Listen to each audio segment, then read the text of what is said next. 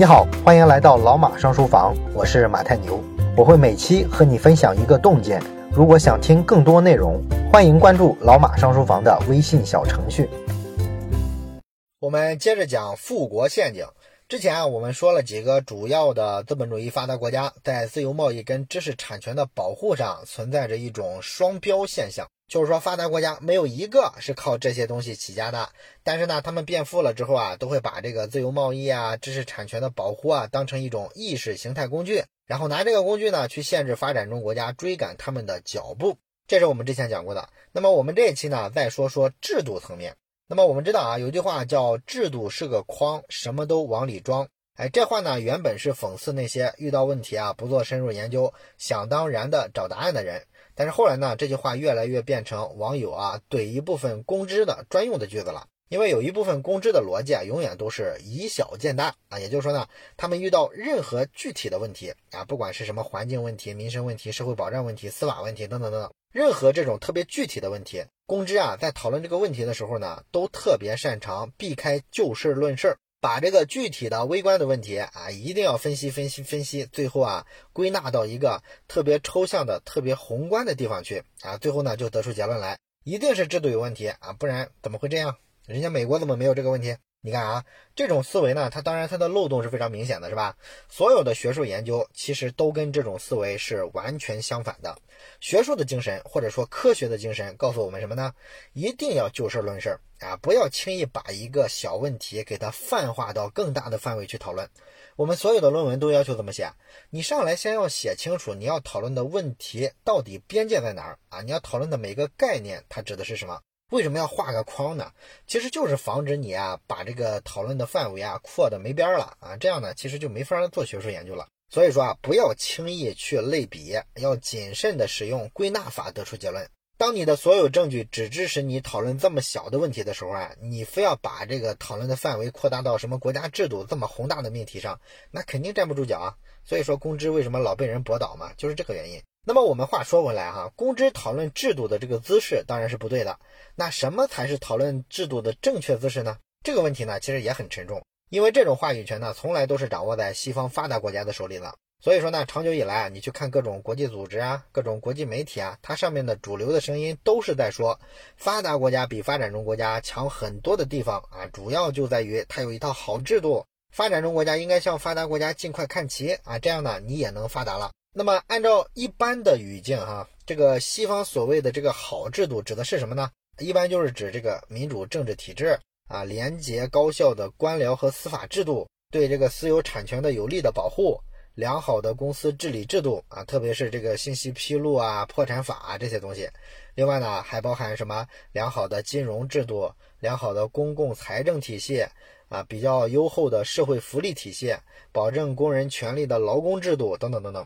所谓的好制度，大概就是这些个方面，还是挺多内容的，是吧？那么围绕着这些个方面啊，西方国家或者说西方国家主导的各种国际组织，就创造了很多评价各个国家制度好坏的指标啊，比如说咱们常听的什么政府廉洁程度全球排名，什么司法公正全球排名啊，营商环境全球排名，甚至是美国人经常搞的这个人权情况的全球的排名或者是报告。那么这些所谓的制度好坏的指标排名呢，其实全是发达国家排在前面，发展中国家垫底啊？为啥会这样呢？一方面来说呢，这些东西啊，可能确实是发展中国家做的不行，但是还有更重要的一方面是，你这些标准的制定啊，本来就是打哪儿指哪儿的结果。所有的这些标准在制定的时候啊，你的眼光盯着谁啊？都是盯着西方发达国家的样子，哎，他们有什么你就拿什么来制定标准，所以啊，你最后出来的这个标准当然是发达国家遥遥领先，发展中国家呢这个制度层面啊千疮百孔啊，肯定是得出这个结果来嘛，是吧？完了之后呢，发达国家再拿各种指标啊要求发展中国家，啊，你们一定要做到怎样怎样，你要做到了跟我一样之后啊，你才能加入某些国际组织。咱们中国人这套剧情可不陌生，是吧？当年加入世贸啊什么这种谈判不都是这样吗？那么现在的问题就是，发达国家定义的这个所谓的好制度，他们自己是什么时候做到的？那么理论上来说啊，他们必须一开始就做到啊？为什么呢？因为既然你告诉发展中国家这些制度啊，让我们发达了，你照着我们这套制度做，你也能发达。那么理论上来说呢，他们应该一开始就做到啊？为什么呢？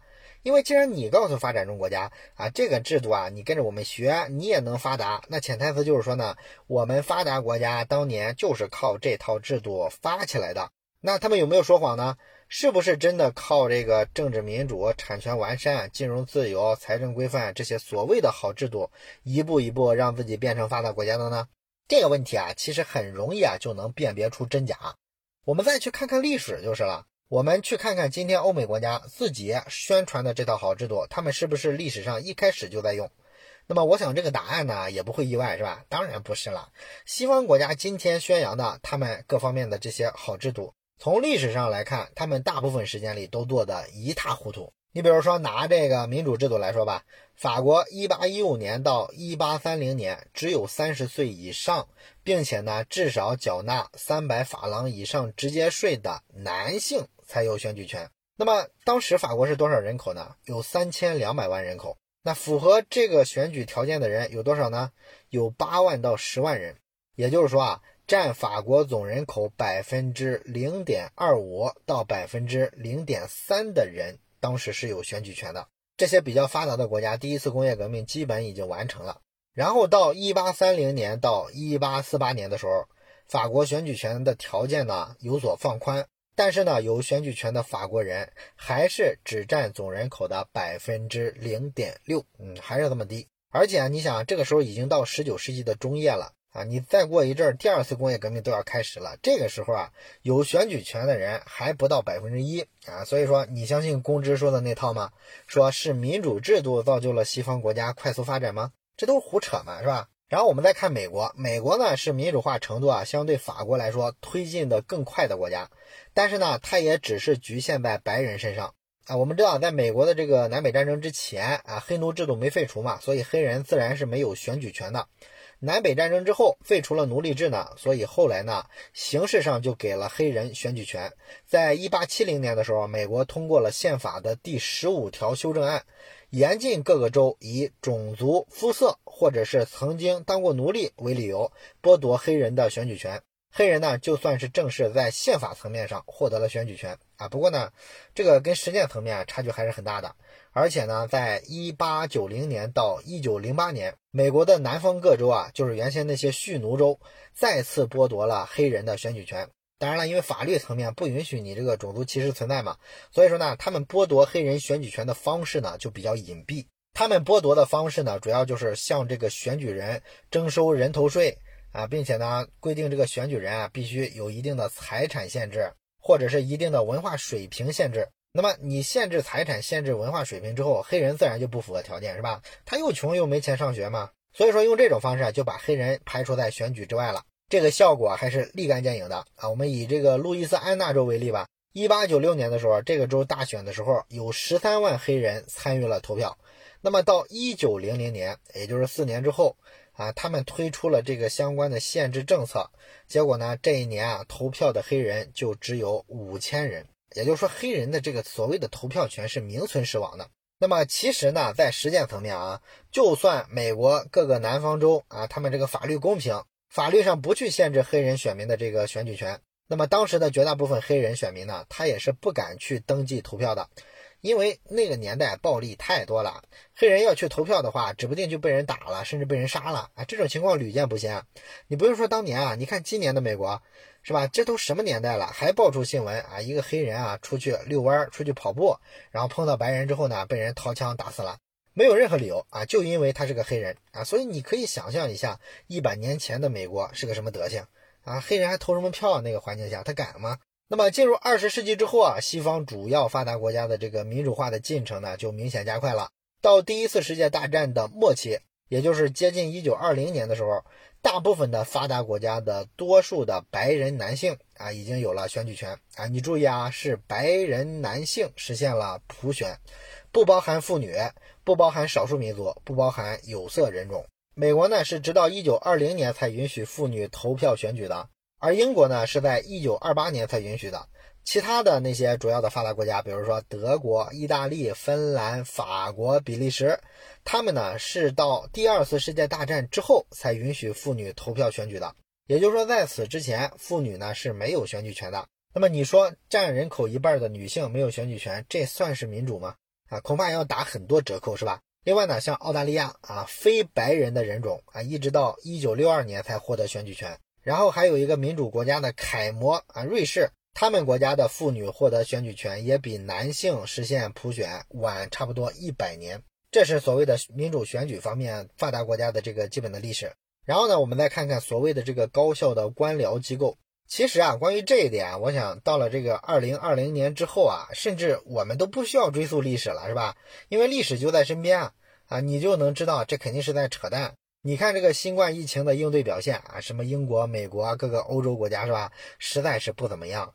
所以说他们还好意思说自己的官僚机构非常的高效，我们都替这个欧美国家的老百姓觉得冤得慌，是吧？啊，当然了，这本《富国陷阱》里面确实揭露了非常多的发达国家在几十年前、一百年前各国政府啊是如何官员搞这个裙带关系、腐败横行、人浮于事。具体的一些数据或者案例啊，我就不给大家念了啊，因为确实没有必要。今天的西方各国的政府啊，相比当年已经是非常完善的政府了，各方面的制度漏洞呢也号称是补上了，但是还是这个德行。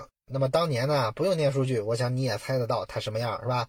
总而言之呢，这个作者的意思就是啊，跟民主制度一样，所谓的这个西方国家的政府啊，啊，信息怎么披露及时，怎么公开的全面，这些廉政的指标啊，基本都是在二战之后啊慢慢完善起来的啊，之前啊确实也不行。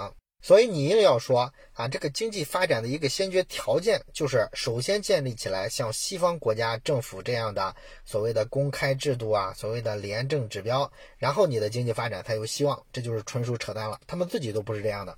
至于说其他的方面啊，像这个完善的产权制度啊，独立的司法体系，什么财政的软约束体系，健全的金融法规，什么优厚的社会福利保障等等等等。这些好制度的其他方面呢，也是大差不差的。西方国家呢，是在两次工业革命完成之后，甚至是两次世界大战打完之后，才慢慢的去完善这些制度的。所以呢，我们大概就可以看出来，今天啊，西方国家的这套看起来很现代的制度，是非常晚近的时候才逐渐的建立跟完善起来的。但是今天呢，他们却要求发展中国家要把这些制度啊向他们学习，而且要一步到位。一般给发展中国家的这个时间要求啊，都非常的紧迫，然后就告诉你，你只要按我们这套来，然后啊，经济就腾飞了。其实呢，根本就不是这样，他们明明是先发展后完善的。从某种程度上来讲，西方国家的这些所谓的好制度，更多的是经济发展的结果，而不是经济发展的原因。也就是说，是经济发展了，人们变富了之后啊，才产生了一些精神上的需求啊。人们呢开始要求各种各样的政治权利啊，要求你要司法独立一点啊，透明一点啊，产权清晰一点啊，等等等等。那么说俗一点，好制度是什么呢？它就是一种富贵病。穷的时候你是不大可能有好制度这个需求的，因为你要优先解决吃饭的问题嘛，所以说是效率优先的。那么到中后期啊，比较发达了之后，你才会去强调啊这个社会公平的问题、制度完善的问题。在你非常穷的时候，如果塞给你一套你后期才应该去建立的制度，那么对这些穷国家来说怎么样？你肯定消受不起啊！这个所谓的比较高级的制度，成本是非常高的。你在经济发展的早期啊，硬要像发达国家那样给全民老百姓建立非常丰厚的社会保障体系啊，补贴很高的社会福利。那你整个国家的这个劳动用工成本是不是就非常高？本来啊，一开始发展的时候，你只能干一些低端的劳动密集型的产业，结果你连这种产业都发展不起来了。这种产业发展不起来，你哪来的机会转型升级、发展高科技产业？那不可能嘛，是吧？